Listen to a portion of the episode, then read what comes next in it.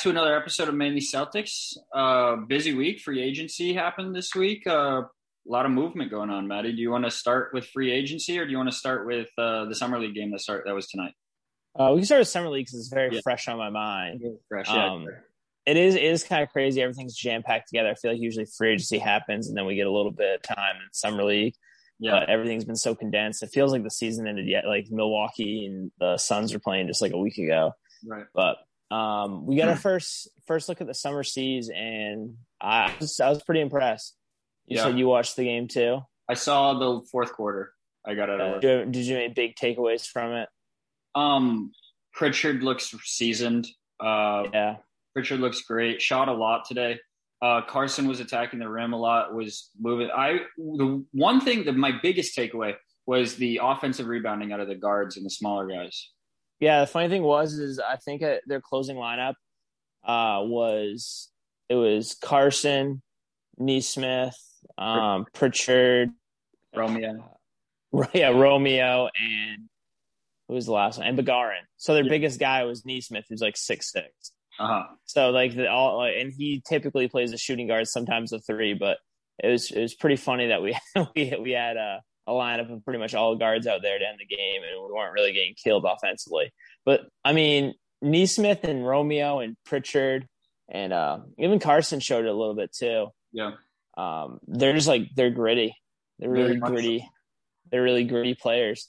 So it's like I can kind of see why. Like that, like Carsen, I know got a huge board towards the end of the game. I think Pritchard followed yeah. up with again a huge rebound.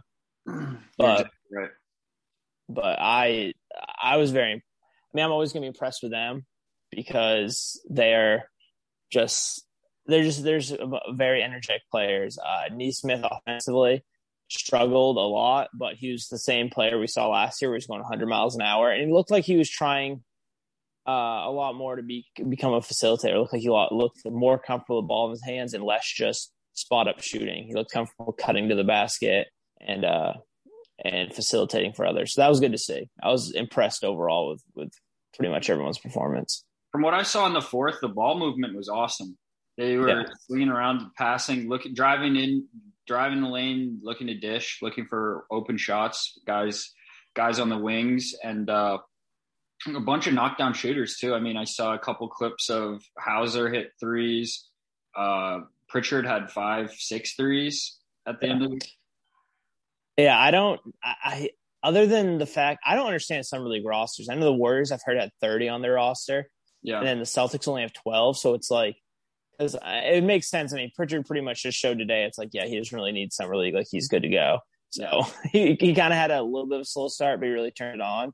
Uh-huh. Um, I don't think he really needs to play summer league. He's shown that as very worse. He's going to be a rotation player in the NBA. I think that he he'd be fine. He'd be fine just to uh just call call it a summer. But maybe he wants to get those reps in, get a little bit more comfortable, uh, work on his facilitating. Right. But like Speak, I said, speaking of roster sizes, what's the deal with Utah having two teams? I didn't even know. I didn't. Utah has two teams. I did not know yeah, that. They have Utah blue and Utah white. I didn't know that was a thing. I I, I was not aware of that. No, That's crazy. That doesn't make any sense. It seems like the Warriors should benefit doing that, seeing how they have 30 players on their on their roster. Right. Um, it's just strange to me. I saw, yeah, I saw it on ESPN the other day. Um, I think it was like Wednesday or Thursday, and uh, like one one team had like one Utah team had played earlier, and they were the other team was playing that night. Like they must have yeah. 12 guys on each roster. I don't know. I, I guess, but that seems weird that Warriors were because I was looking for a local Maine high school basketball star, Nick Mayo, on the Warriors summer league team. And I guess he played a bunch the first game, and then I watched the second game against the Heat, and yep. he didn't play at all in the first half, and I just kind of turned it off because I, I, wasn't too too interested in the Heat Warriors summer league.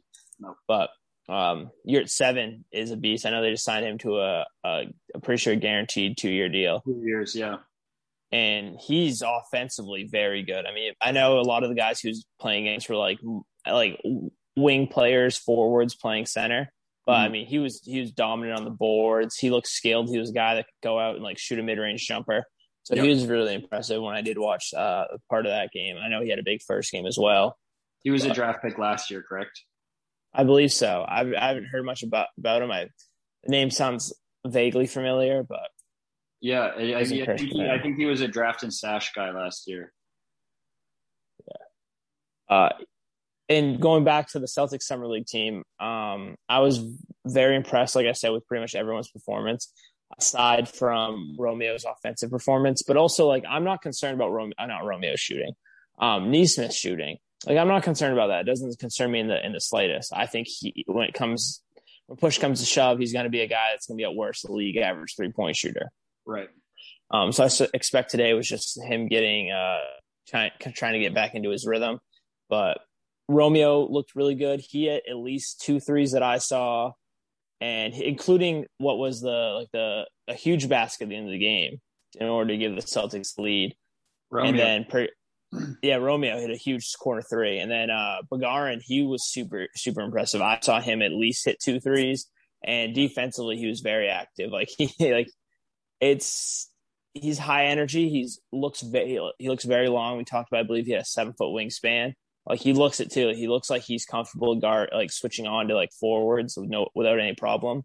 Yep. And if that three point shot, which it looked pretty good today, if that's legit, like he's gonna be scary because um I listened to his draft uh you know Mike Schmitz, the ESPN draft guy. Yeah. Well, he was talking uh to Tyler I am, I'm not here to argue, which is a great podcast. I love, I love uh, Tyler I am. But um, he was talking about him, and, and Sam Packard's also on that. He was a big Celtics fan, so he was aware that he obviously knew a bunch of international prospects. So he asked about Begarin, and he was like a fair NBA comparison is probably Josh Okogie. He's uh-huh. like a solid, a solid like rotation player in the NBA. He's not gonna um, wow you, but Okogie's not really much of a shooter. So right. if he can add that shot while being like a guy that's gonna be a plus defender and like just overall really good athlete, like I think that'd be a huge addition for the Celtics in a in a middle of the second round pick.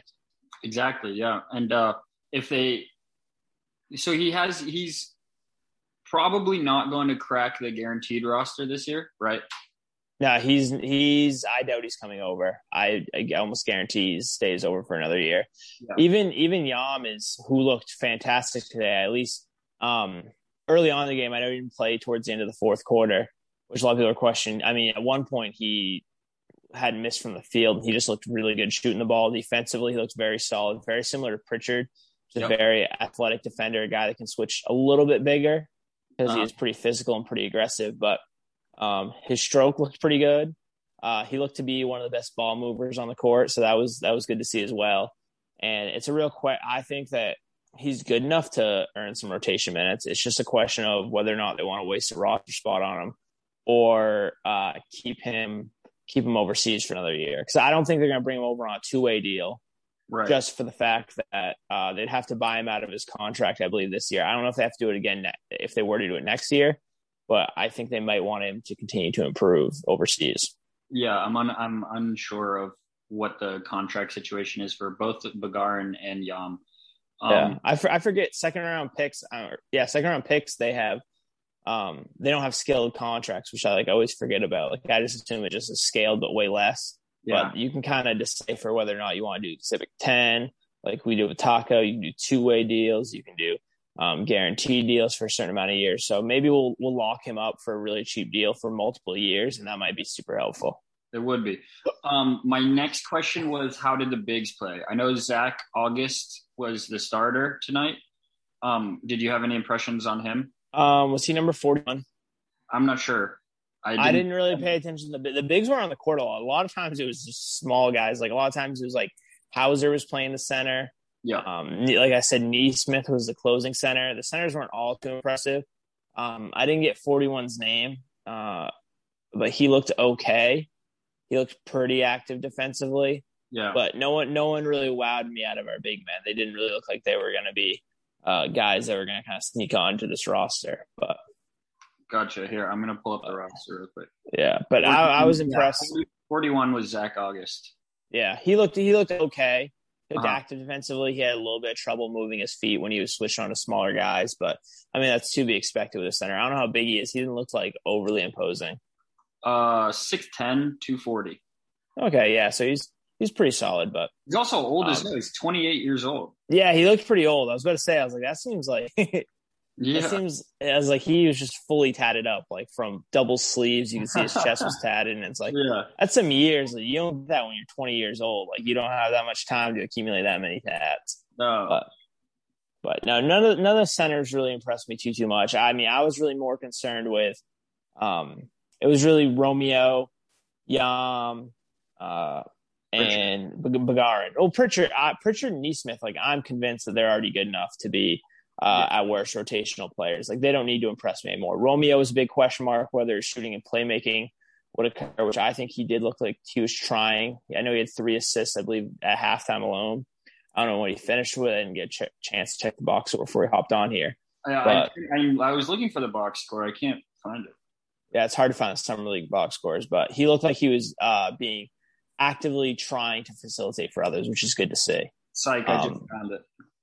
So I was very happy with the way Romeo played. It wasn't like overly impressive, but he did what I wanted him to see, including hitting a big shot, which I will always love. So Yeah. the Romeo, the Romeo Langford Hive is, is is doing well tonight. Yeah, okay. I'll give you a little breakdown of uh, uh, the box score here. Romeo, Carsen, Pritchard all played 30 minutes plus. Nesmith played 28, um, and then no one else played over 20. Sam Hauser played 19. Uh, Begarin played 18. Uh, the team shot 38% from the floor, which isn't great. 31 from three. Which is it's summer league, like they're pulling. Yeah. Uh, 11 of their 39 rebounds were offensive, which is nice. Uh, six steals, active on defense. Uh, Pritchard led the way with 23 points. Carsen had 17, Romeo 12, Nesmith 11, uh, Begarin 7, Yam Madar 8. Um, and Carsen Edwards isn't going to trick me. I'm sorry. He's going to have to do a lot of playmaking and look like he's improved a lot and look like he improved a lot defensively in order to convince me. Because every year I feel like he just he is very good at scoring against these summer league guys. Yeah, So I mean, I'm, I'm, I'm not going to be convinced. His line today 17 points, eight rebounds, six assists, one steal, and he was a minus one. Yeah. So, so I mean, he he played solid today, but I really need to see. I feel like every year he's very impressive during the summer league and preseason, and I I'm not I'm not going to be convinced by it this year. So I need to see him in actual games as opposed to some of these other guys where I'm really trying to see um if there's if their skills improved in any of the areas I'm really concerned about. Yeah. Um, for the Hawks today, uh, Jalen Johnson had a hell of a day 20 points, 10 rebounds, uh, five turnovers, though. Not, I wonder. Uh, I wonder who's the guy that said he was going to be the best non top ten prospect. I I'm trying to think who said that. Yeah, I can't really remember. I'm not positive. Yeah, having 20 and 10 your first out is pretty solid, but I think he's going to be good. He looks really good too. Yeah, Um, he looks a little bit bigger than I thought. I made the like the kind of. I mean, he does kind of look like a modern Rudy Gay, but maybe even more of a. I saw a John Collins comparison thrown out there. I think that one's Yeah. pretty apt too. Um, Uh-huh. he looks like he's probably just going to play the four at the NBA level. He doesn't look like he's really much of a, a three, but he was very impressive. I was I liked what I saw at him Yeah. pretty, he played a lot of center too because like i said like they were throwing out small lineups they had a lot of guards out there on the court so Uh, yeah, so that was interesting. Big, big win tonight. Uh, first, first look at the summer Celtics. Um, yeah you i don't know when they play next i think they i know they play denver i don't know what day they play next i'm assuming it's probably two or three days uh, they play. Oh shit! Hold on. yeah but they play the nuggets which uh, i'm trying to think who'd be playing for the, who's the nuggets draft pick this year they gave him no did they get i Ayo Dosunmu or whatever no the bulls got him but either way uh I don't think there's anyone in Denver that I'm really going to be looking out for, but I'm con- excited to see if we continue to see solid performances out of Romeo, uh, Romeo Begarin and Yam Monday. and Hauser. Hauser I want to see as well. Yeah, Monday at seven o'clock. No, Tomorrow, they, Tuesday. Tuesday at seven. okay. I was about to say, I was like, wow, Monday, that'd be a quick turnaround. Back to back nights on a summer league, but Tuesday. Okay, well, hopefully we see a lot of those same guys playing a lot of solid minutes, and hopefully continue to see them play well. Um, Hauser's definitely an interesting one. I think a lot of Mhm. people are are saying that like he he does have not the upside. Duncan Robinson's obviously a lofty upside, but he Yeah. is that second round pick. He is that guy who's a proven shooter in college. So people are kind of hoping that he could just wind up being that guy, like the uh, that that uh, undrafted free agent who just is able to be a sharpshooter. Yeah, exactly. And he showed flashes of that. And he's a big guy, right? Six eight, six, six seven. Eight, six eight, yeah. So he can probably play the four. Um, I didn't get to watch. I didn't really look at uh, focus on him too much defensively. I didn't really get to see how he moved his feet or how he guarded bigger, uh, bigger offensive players. But I'll, I'll be watching out for that going forward. Yeah, and we'll get a good look next uh, Tuesday. Um, anything else, or do you want to switch over to the Olympics? Oh yeah, we can go right into the Olympics. All right. To tell you the truth, I didn't watch a. I have yet to watch, or I guess it's over now, right? I did not watch a single second of the Olympics this year. First time in my life. So I watched. Are you just talking basketball or just Olympics no, in general? In, in, general, I didn't. Okay, I watched a lot of other sports. Basketball, I, I all the way up through. I was watching almost all the games aside from the U.S. because the U.S. kept playing on Peacock. But luckily, I was at Will's the other night. and He had Peacock, so I was able to able to watch that full game. And uh, Kevin Durant is very good at basketball. Hell yeah, he is. Uh, Jayson Tatum, our boy, very good at basketball good, as well. Yeah. And uh, Jrue Holiday, very good at basketball. Those three guys and probably impressed me the most. Um, just because Jrue Holiday, like his physicality defensively and just being an absolute uh, lockdown defender, it seemed to be emphasized even more with the added physicality of the international game. Like he was just able to have other other guards just absolutely in hell all night and just cause havoc the entire entire Olympics. But um, offensively, KD and Tatum were good. Uh, KD really excelled just as the leader of this team, as the best player, the leading scorer. Yeah. Uh, Tatum really excelled as like kind of a six man role. Yeah, which I thought was good for him, which kind of allowed him because I know he he seemed to have trouble uh, early on when they were playing those exhibition games in the starting lineup. I think it was just hard for him. Yeah, hard hard for him not to be kind of more one of the more focal points of the offense, playing with guys like Dame and Kevin Durant. Yeah. Um, so I think I think him stepping back in that six man role and playing more of the reserves, I think that allowed him to play more of his game that he's used to. So uh-huh. that was good. That was good to see as well. And he's, I believe, top ten right now in career Olympic points per game averages. So that's a cool stat to throw out there as well. Yeah. Um, but no, I was very impressed with Tatum, and he came back and celebrated in the states. Yeah, now he's a gold medalist. Yeah, and did you see who was the the first person he chose to hang out with? JB, baby juice. Jaylen Brown, which was you love to see. I mean, obviously, there's all the stories about how Tatum and Jaylen aren't aren't friends in real life, right. which is just I think is bullshit. Like I think they're not like the best friends in the world, but I think they're pretty good friends. Like, I mean, I don't think guys that are hard not to. Yeah, I don't think guys that are just like a, just teammates on a basketball court. Like you're not just gonna travel to LA, Las Vegas just to visit your coworker. Like no, like so I think they are good friends, which is good to see. Um, the more I see this team, I I still think that they need a uh, a backup for Tatum, like a solid four uh, power forward that yeah. can play behind him. And the more I'm watching, I hope that the Summer Celtics continue this because the more I watch them, I really believe that these guys, the guards, can step up and play significant minutes, and so we could afford to trade a guy like Richard or forward of that same uh, same price range, or Dunn or someone like that. Yeah.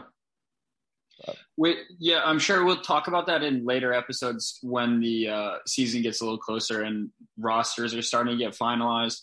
But um, you're right. It with Romeo, with Pritchard, with Nesmith stepping up into these bigger roles on the team to be able to give the Celtics a depth they were so severely lacking last year, it would allow them to go out and trade uh, trade guys for more for like a, a skilled guy that will act as the backup for the forwards. You know, um, it with those young guys getting better and becoming legit rotation pieces it opens up so many possibilities. Yeah, for sure. Sorry, my dog's got some boogies. I know. I thought I thought you were digging at digging with the dog. Yeah, I was. I was making sure I was wiping his nose. Um, but but yeah, uh, those guys they they're really impressive, and I think Pritchard's a guy we can trust. I thought when we draft him, just looking at skills, I think it was like I think he make a great six man. Yeah. Uh, he does seem like a score first guy. Some he does seem like a score first guy. Um, so maybe he does eventually develop that, and he can be a solid just starting point guard if he does develop a little bit more playmaking. Yeah. But we see Romeo making a, a, concerted effort to become a better playmaker. We see Nesmith uh, trying better to trying to work to facilitate and move the ball better, so he's not as one dimensional as a as an offensive player. Mm-hmm. And those are things I think we're going. Oh, my dog's coming. Those are things that they're going to need to do in order to be a really good team. Is they're going to need to have those guys step up.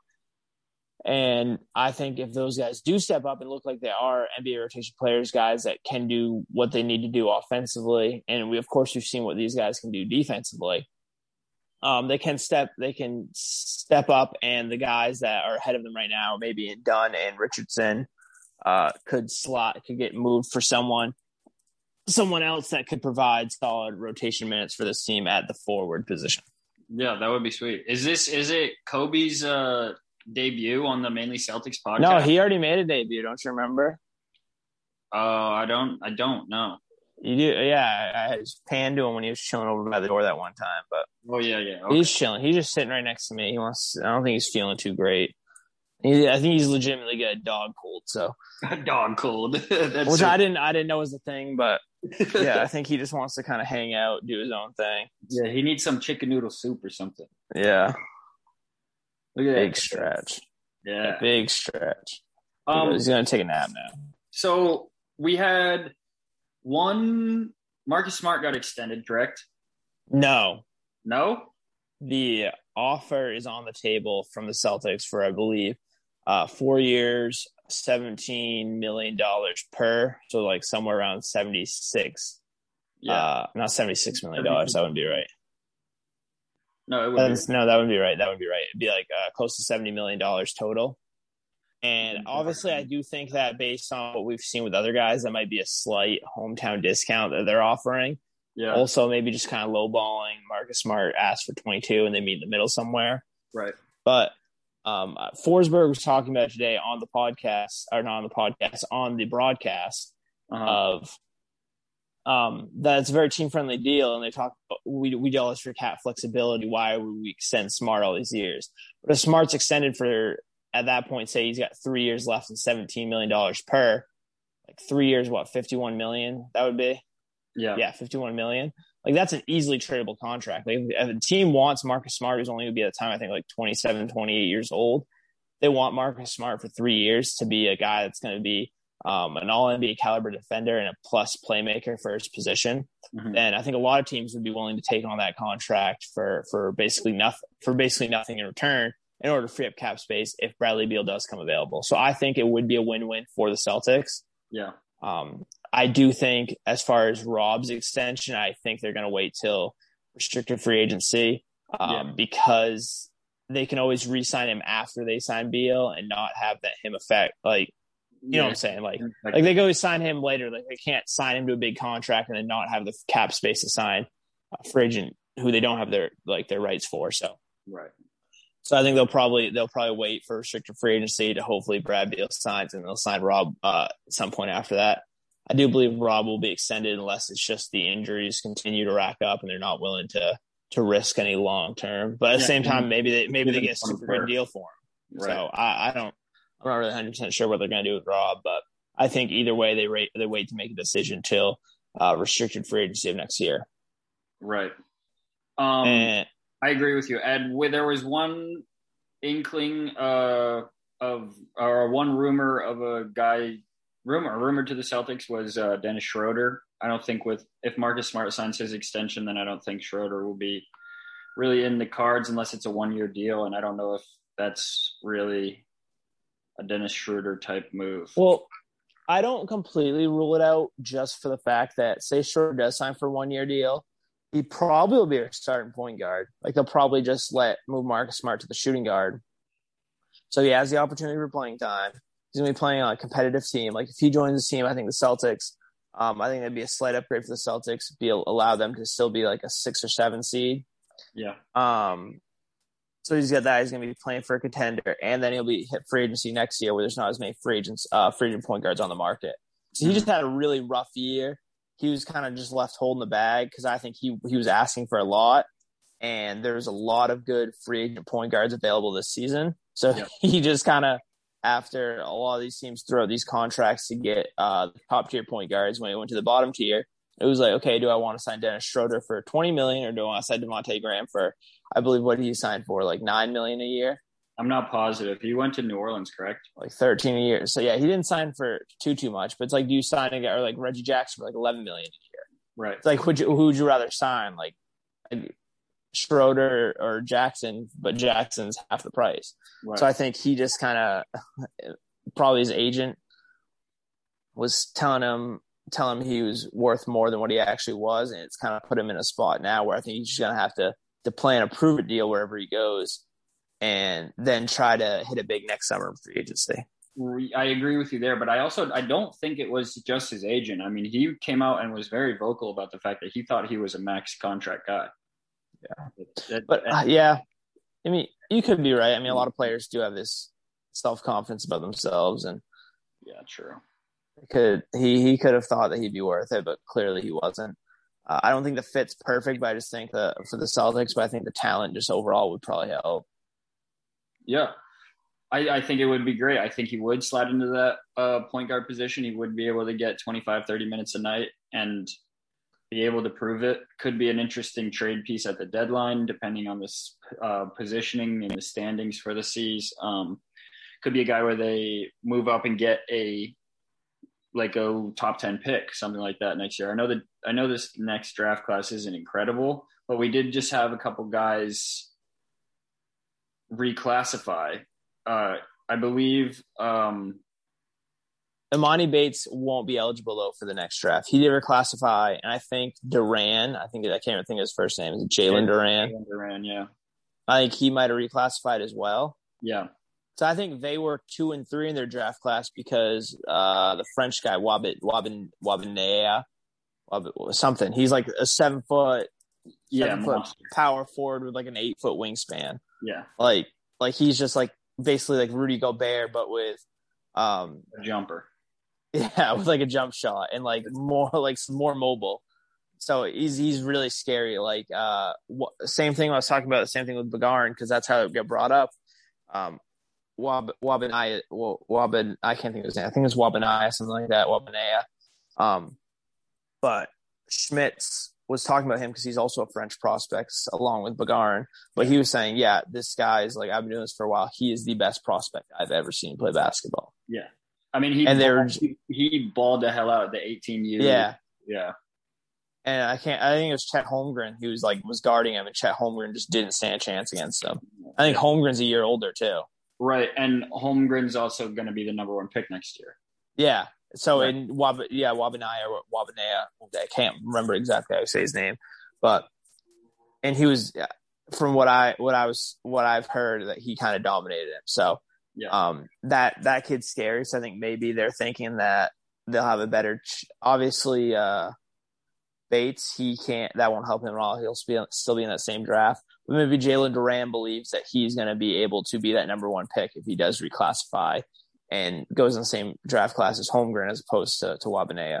But um, I think with Emoni Bates, I think the big thing with him is that he just wants to make money. He wants to cash in on those uh, name and name, image, and likeness money. So Yeah, that was he's getting he's getting an interesting one too because he could be the first player ever the way it's set up. Because like I said, because he's so young for his cl- he's like pretty young for his class already. Yeah. He could be the first player to ever play a year of college, then go G League Ignite, then go to the pros. Oh, really?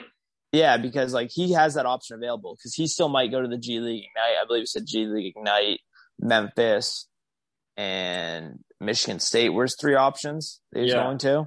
Yeah, you're right. So, so he could join. I mean, he could go a year at Michigan State and then leave to go join the G League Ignite and then go. Like maybe just kind of like step up different playing levels just by a little bit. Um, um, so he's ready for the NBA Yeah, but he's he's a beast. And he, the only thing with him is uh, once again, uh, Mike Schmitz was talking about him, and he was saying that uh, he just his body hasn't really matured physically since his like freshman year. Yeah, I mean, So he's, he's just all, like- he's all arms and legs. Yeah, so it's like they really thought he was going to fill out a little bit more by this time because he was the number one prospect in that class for a while, and now he's slid down to third. Yeah. So, Um, but yeah, we were talking about Schroeder. Uh, uh, we could talk about Enes Kanter, our uh, our free agent signing. We can give our thoughts on that. yeah, what a, what a great segment. Emoni Bates to Enes Kanter. Yeah, they're basically the same Two player. greats. Two greats. um, I I it, I'd never had a problem with Enes Kanter on this team. I thought he was a cool guy, very definitely a locker room guy, um, and a, a someone that I was never really upset by him being on the court either. You know. Um, I don't want him playing any significant minutes ever. And with like Rob and Horford not being the healthiest dudes in the world, like Yeah. he might have to play some serious minutes. And he is just like got absolute stones for feet, dude. And it's brutal to watch him try and play defense in the pick and roll. Mhm. Um, did you see that video pop the other day after the Olympics that Draymond posted? Yeah, I did. Yeah, for people that haven't watched that uh, or that have, it's basically that's how Enes Kanter looks trying to play in the pick and roll. Um, Yeah, like like a, a crab moving around. yeah, like a like a seven year old man trying to show you a defensive stance. But um Kanter, I guess it provides a someone else, uh, someone a, a different kind of body because once again, Kanter's seven feet even. He's like I think two hundred seventy pounds. Like he's a big boy, Guy. and he does help every once in a while just throwing against Embiid, just so Embiid can't like bully people. I know Horford's a guy, another guy that's a pretty good defender on on Embiid, but maybe just throwing that body at Kanter, a guy like Jokic, um, just to be a little physical with him, just kind of tire him out a little bit. Mhm. But I don't I don't see him really uh, helping the team in a serious way, and I hope he doesn't play too much in the core. I really hope that Rob, Rob and Horford are both able to stay healthy throughout this year. That is the hope. And uh, it's too bad that Enes Kanter can't wear 11 anymore because he was going to put it in the rafters, man. Yeah, I think Pritchard's gonna do that. I don't think Pritchard's gonna do that, but Pritchard, I, I don't think Enes Kanter is the caliber of player to like request it back either.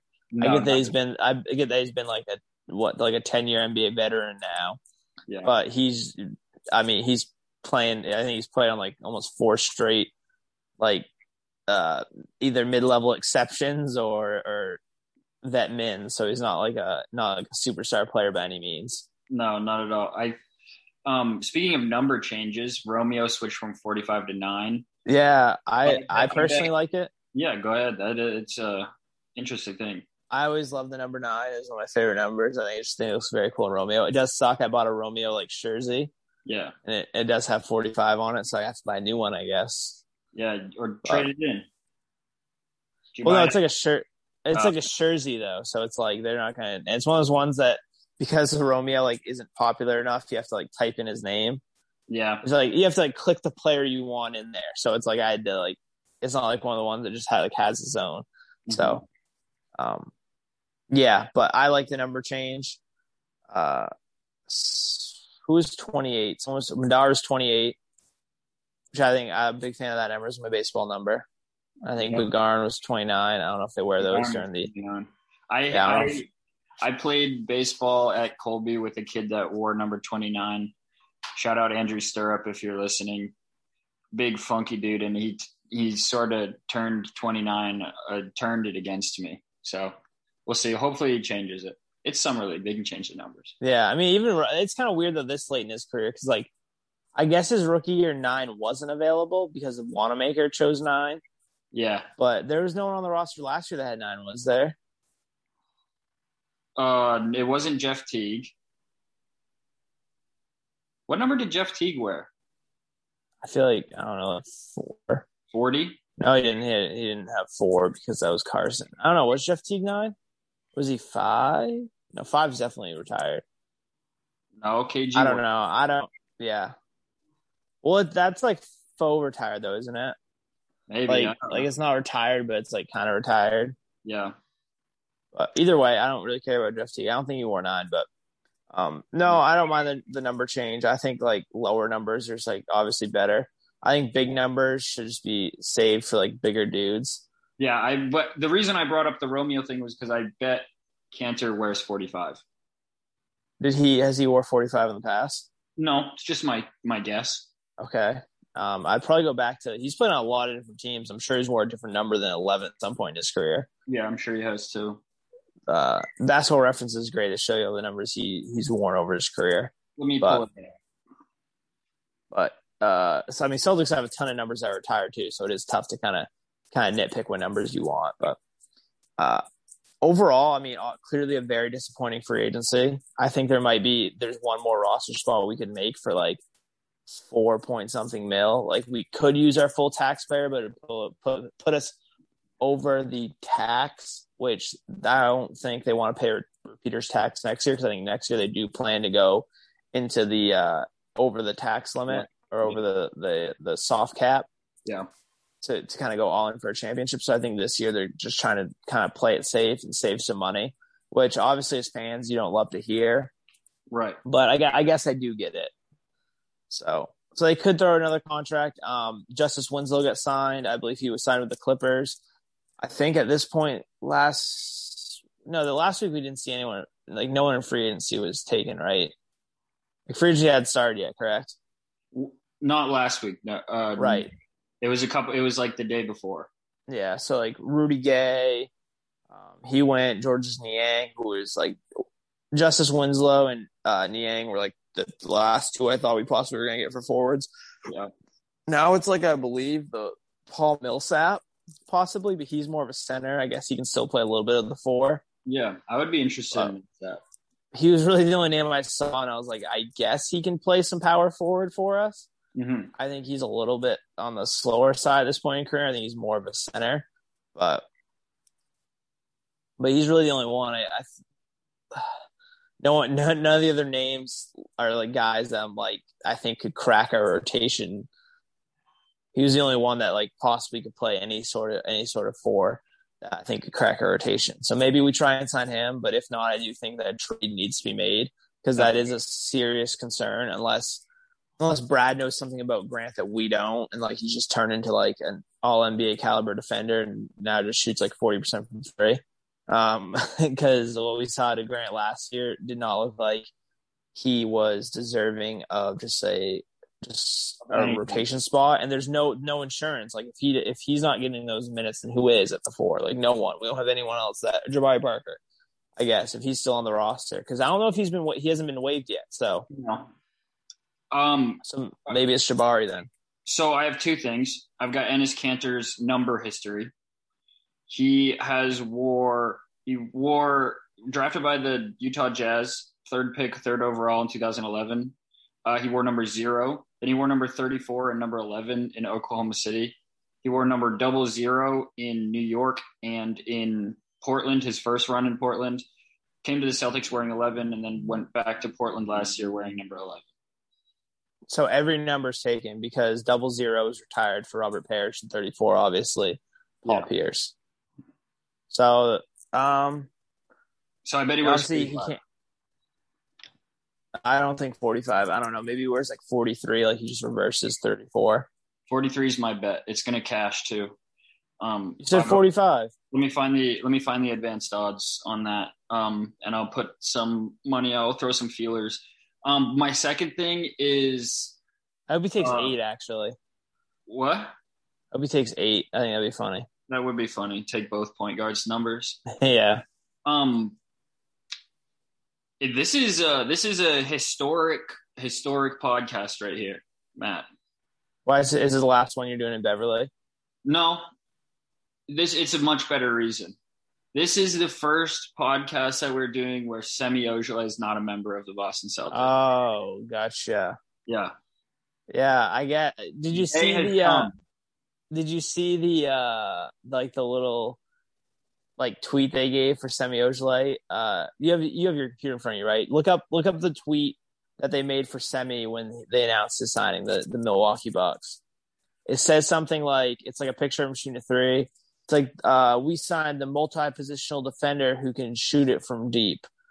And and then like I heard, uh, obviously all the Celtics fans were like, yeah, we kept telling ourselves this year after year, pretending like it was true. But the tweet was very funny. It made it made me laugh just like looking at it. Cause it's like, yeah, I guess like he can guard multiple positions. Like that part's true, but uh, sh- sh- being able to shoot from deep, that's a little bit of a stretch. Yeah, here is the tweet. An athletic defender that can defend multiple positions and knock down shots from the perimeter. Welcome to Milwaukee, Semi Ojeleye. Yeah, that's a little bit of a stretch. The whole knock. I mean, I guess he does knock down some shots from the perimeter, but um, yeah, I think he's like their PJ Tucker replacement. I think he's like a the Walmart brand version of PJ Tucker. He No. might excel. He's the He might goodwill, he's the goodwill PJ Tucker. The goodwill PJ Tucker.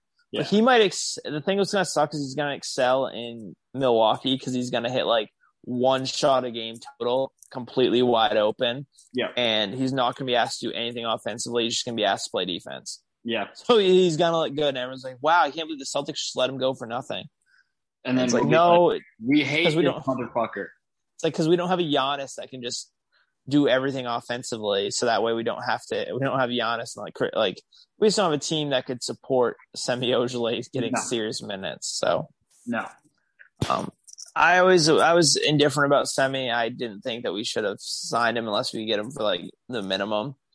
I thought that wouldn't have been the worst idea in the world, but I wasn't a huge like bring Semi back. We need Semi. I think uh, Grant still has more upside just because he's younger I agree. and uh, I like what Jabari brings. Jabari brings something different. I just think over the years we just got too. I mean, honestly, dude, the way Gershon played in the Olympics, I don't know if you guys see Gershon play at all, but Jesus Christ, dude, I would I wouldn't mind signing him back. He looked incredible. Dabu. Yeah, dude, he looked incredible these Olympics. I forgot about uh speaking about him. I'm pretty sure he was like second on the team in points um in the in the gold medal game. Really? Behind He was Fournier? I no, I think like De Colo. Oh, okay. It was two weird guys because I think uh I think Fournier struggled a little bit in the gold medal game, but What you get for going to the fucking Knicks?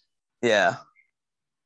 But no, Gershon looked Gershon looked great. I was like, "Geez, him dude, maybe we should sign him back. sign him back because he was he was looking incredible during that um gold medal game. He looked good in the uh the other game I saw him in. I can't remember. Or the first France game I saw him, and he looked fine. So I don't know, but also all these international players like Patty Mills too. I'll mention Patty Mills because he had 42 in the bronze game to beat Slovenia.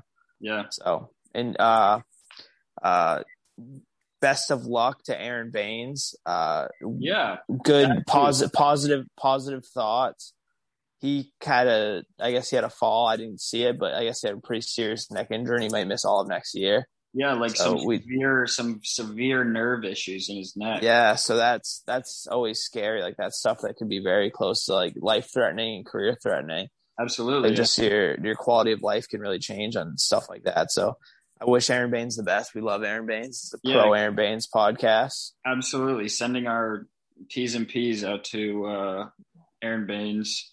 Um, but to wrap up Semi Ojeleye, hope we never speak of him again on this podcast. Kick rocks, buddy. That was, that was mean, but Nope, that's it. No more no more Semi Ojeleye. yeah. So I'm sure we're gonna get someone else to be mad at this year. I feel I have a feeling it's gonna be one of Grant and Jabbar just because they're gonna get a lot of minutes. Yep, they are. But I really hope I really hope Grant takes a step forward and can at least be a competent fouls less and can at least be an average shooter when wide open. Uh-huh. All I gotta ask for him, the bar is not super high. So No. Um do you want to do a little uh little 5 minute recap or little thoughts on some big free agent signings around the league?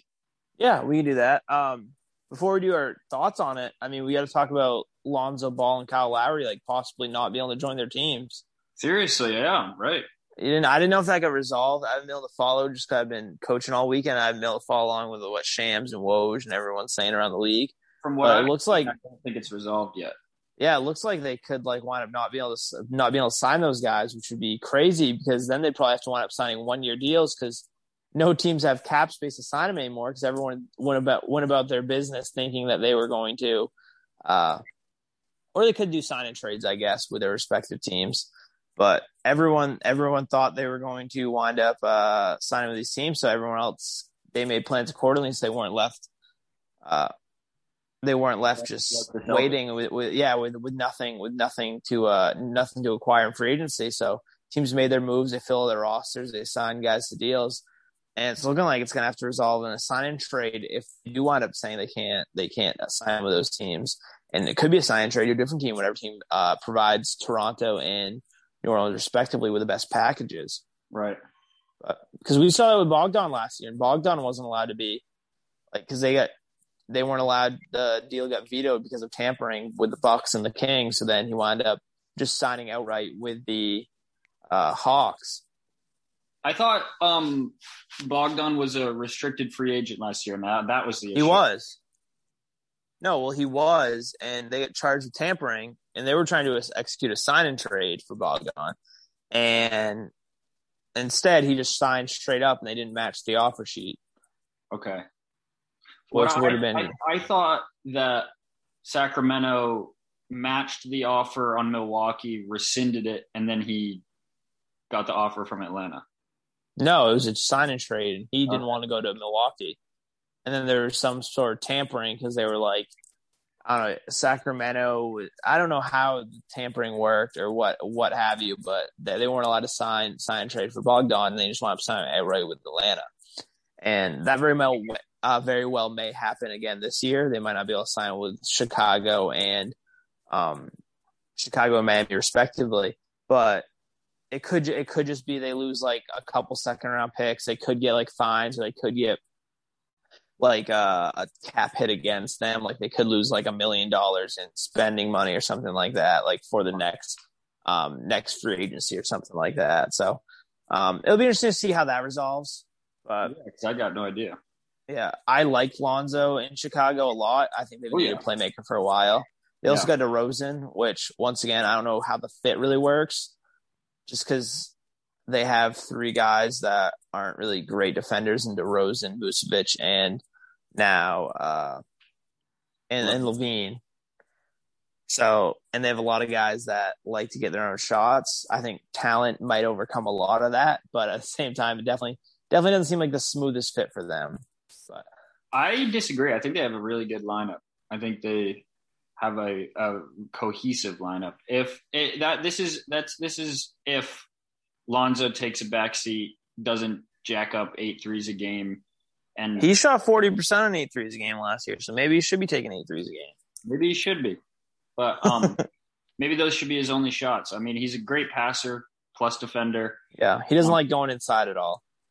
No, He's petrified of the the paint just because he was so bad at shooting free throws early on in his career. He never wanted to go to the line. yeah, but he's even turned that around. So I, I think Lonzo, he's a guy that works hard and continues to improve. But um, yeah, continue on why why you think that's such a good fit for them. I, I just I just like the versatility that that these guys bring. I mean, they went they went in on the deadline last year. They got Vucevic. They also got one other guy. Who was it? Oh, Daniel Theis. Um, yeah, dude. But now he's with Houston, of course. Yeah, of course. Um, Shout out to him for getting that bag. They still they still win. They still win. Um, they went balls to the wall, and I'm I I would hope that this was their plan was to be able to sign and bring on big big big name guys, big contracts, and have a team built around LaVine one, Vucevic two as an interior guy, and then also and have the cap flexibility to have a really strong, really deep lineup. And I just think that the fit of DeRozan, LaVine, and Lonzo up front, combined with the Vucevic, who's gotten more comfortable in Chicago, hopefully. I think it. I just. I think it's a super exciting team, a team with real talent. Um, I think we could see them play like the Knicks did this year, be a four or five seed, something like that. Um, In a very opposite way, though. They're not going to be holding teams to 90 points a game for sure. No, but they're going to be flashy. They're going to be exciting, and they're going to be they're going to be clutch. I mean, I think LaVine and DeRozan are two of the best clutch time shooters in the league actively. You know, Yeah, What I mean, I'd, I don't, I don't know. I mean, regular season probably sure. Um, postseason, DeRozan has had his struggles, especially. I mean, we even saw as as uh, recently as last year, he just completely collapsed in the uh, the play-in game. that's that's true. I guess I am thinking more regular season. I've seen And two and DeMar DeRozan buzzer beaters. yeah, I mean, and, and we haven't seen this roster in the playoffs before. Like none of these guys have really been like chiseled playoff veterans. Like Vucevic has made it like once or twice, but they never made it past the first round. Yeah, yeah, as as an eight seed, just getting washed in five games. So we'll really have to see how this team comes together. Uh, I their spacing should be pretty decent. I think Patrick Williams is going to need to take a big step. I think he's going to have his hands full all year. Definitely. Because he's he's going to be guarding probably the best wing defender they have, like the best two through four they have. And Lonzo's going to have his handful guarding the best guards all the time. So it'll, it'll be interesting to see. It'll be interesting to see for sure. I am interested with that team. Um, their bench, their bench still, uh, they lost a lot because I don't know why they had to execute a sign trade, but I believe um, for DeRozan, they gave up Thad Young. Uh, I I also think they got rid of Tomas Satoransky too. Yeah, but Satoransky's like a fine playmaking, like he's a fine backup point guard. But I just think they're pretty thin now, and I don't know what's going to happen with Lauri. It seems like no one in the league wants Lauri Markkanen. I have yet to hear that, he's been offered or given an offer sheet. I wouldn't. I wouldn't hate it if maybe he signed. I mean, again, once again, he's not going to want to sign a one year deal, but I wouldn't mind if you say that you stack like the the Dunn and Richardson contracts, and he's making you put him on like three years, seventeen mil or something like that. Yeah, like, that's not a terrible contract for him. Maybe even less than that, but but he he wouldn't be a bad fit for the Celtics. I don't think the money they would be able to make money work though no. for the, the years, but. But yeah, uh, some other free agent signings I really like. Rudy Gay to the Jazz. I think that helps the Jazz a lot.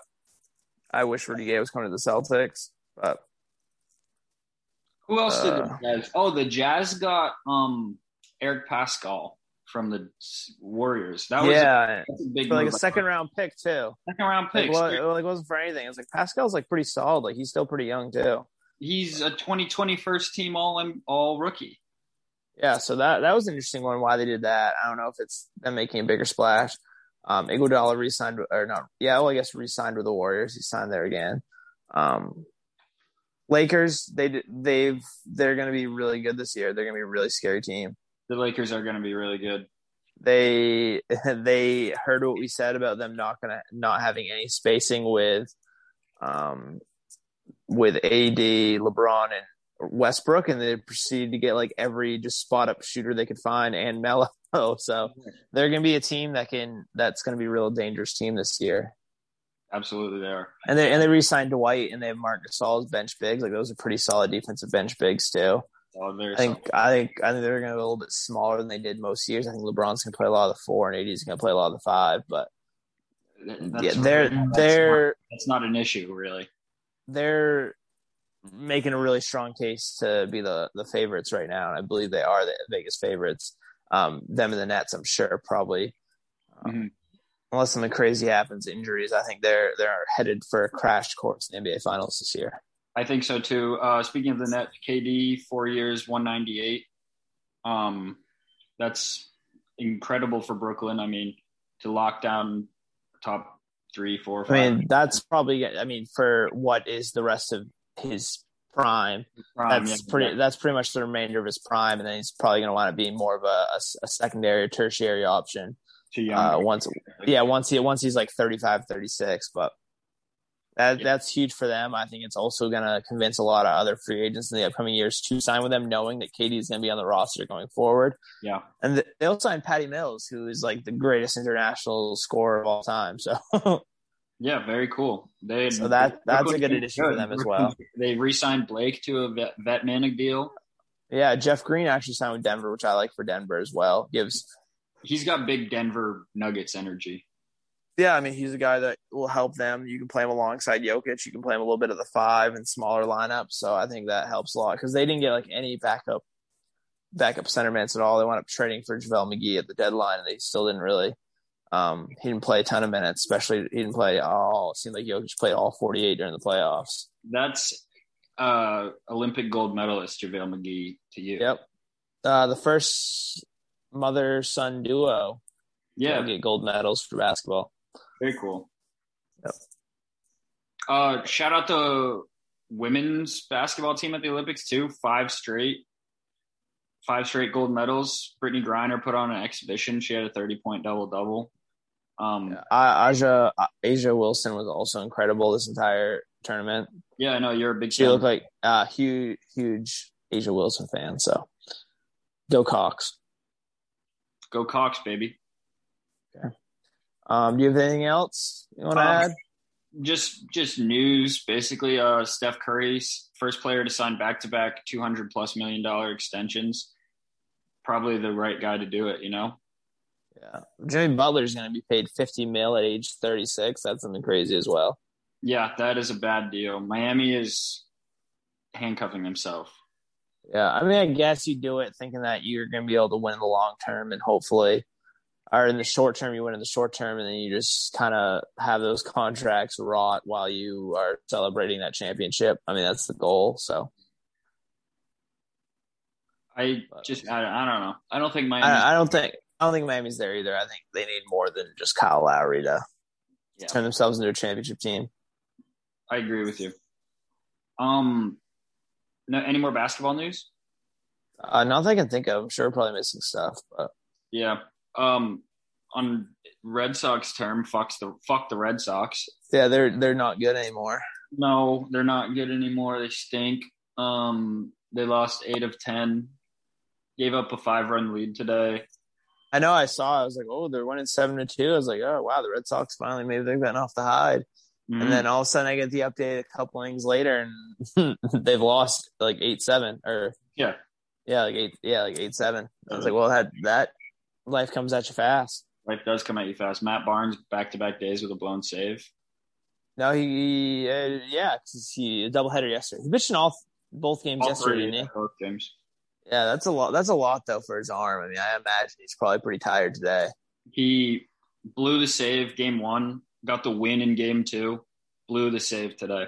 Yeah, I know. Yeah, so I mean that's that that's tough though to go three times in two days. I'll give him that. As a pitcher, I don't know why. I don't know why they're doing that. I'm sure their bullpen's probably pretty taxed right now, but but still. The thing is with the bullpen, all they're fucking doing is throwing Hansel Robles and the new guy they got from Pittsburgh, who's trash. Um, like Whitlock threw for the first time in like five days yesterday. I don't know what the deal is with that. I don't know why Whitlock isn't like the eighth inning guy every night or every other night. Yeah. And him and yeah. Ottavino switch off. I, I haven't seen Ottavino pitch in two, three days. I don't know what's up with that. Yeah, that's certainly not ideal. No, losing eight of ten, and the Rays, the Rays, who are now took the division lead. Now they have a couple games up, right? They're four games up, and they had a six-run eight eighth inning today to win. Yeah, I mean they're getting in danger of like the Yankees creeping up on them in the wild card. Seriously, and Toronto too. Yeah, I mean Toronto. I mean that was the team they've been playing against. So those head-to-head games really, really closes the gap quick. And the Sox have the second hardest schedule for the end of the year. That sounds like a recipe for success. Yeah, not adding anybody of significance at the deadline. Eh, they get Schwarber coming soon he's not going to be ready for another two weeks. Yeah, and they get Sale. Sale's going to make his first start in Baltimore. Yep. see that news today? So that's good. 14. He's been dominant in the minors. I know it's the minors, but still. Yeah. So maybe maybe he's the, he's that punch you guys need. I hope, man, because right now me and Rick Wyman are losing our fucking mind. I know. I've seen Rick. His tweets look big time, big time sad boy vibes you should read the the text messages that we got going back and forth. It's a it is like the yeah, we end. get we get Rick on here for a Red Sox episode. Yeah, we'll do it. We'll do a Sox episode. Maybe the next time there's a little lull, like no free agent news. Maybe next week. Maybe the next couple weeks. Yeah, next week is probably just gonna be summer league until the start of the season. So yeah, okay. Let's. I'll talk to Rick about that. Okay. Well, that's about it, right? Yeah, that's a wrap. Is it my song or your song? I think it's my song. I did like that that song you picked last week. I was I was wrong on it. You described yeah. it poorly, but I'm jamming out to that song. So um, I'll leave it as a little. I, am gonna be a surprise. It's gonna be a, it's gonna be a different song, like an interesting song. So an interesting song. All right. So I'm you're just gonna have to to get to the end and listen. All right. Peace out, pal. See you, buddy. Yo, there's three things I know about, man. Sports, soaking up female genitals, and rap.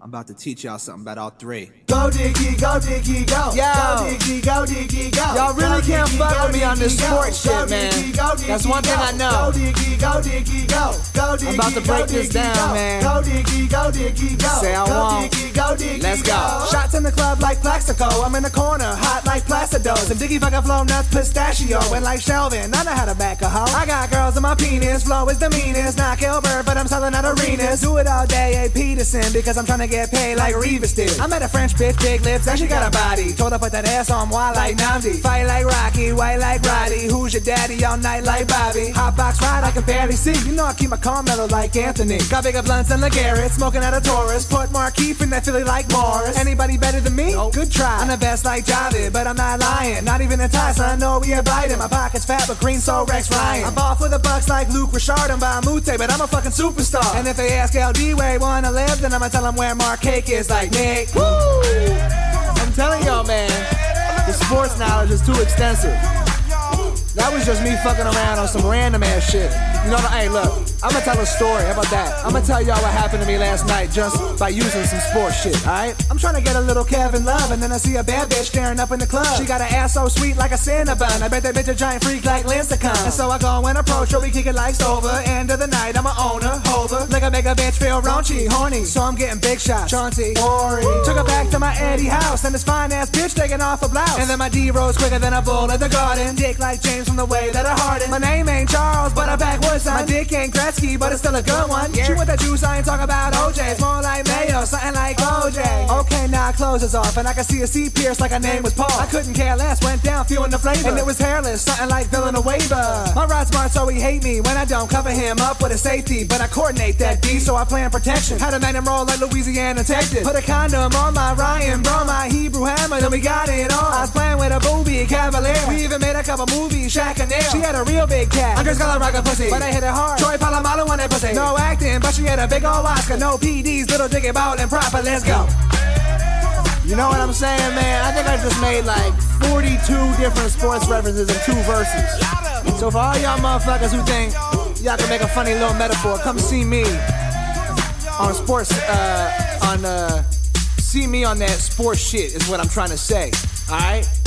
And, and, and yeah, and it's gonna be, and you're gonna be looking stupid. You know? Cause that's what I do. Holla at me. Lil D-I-C-K.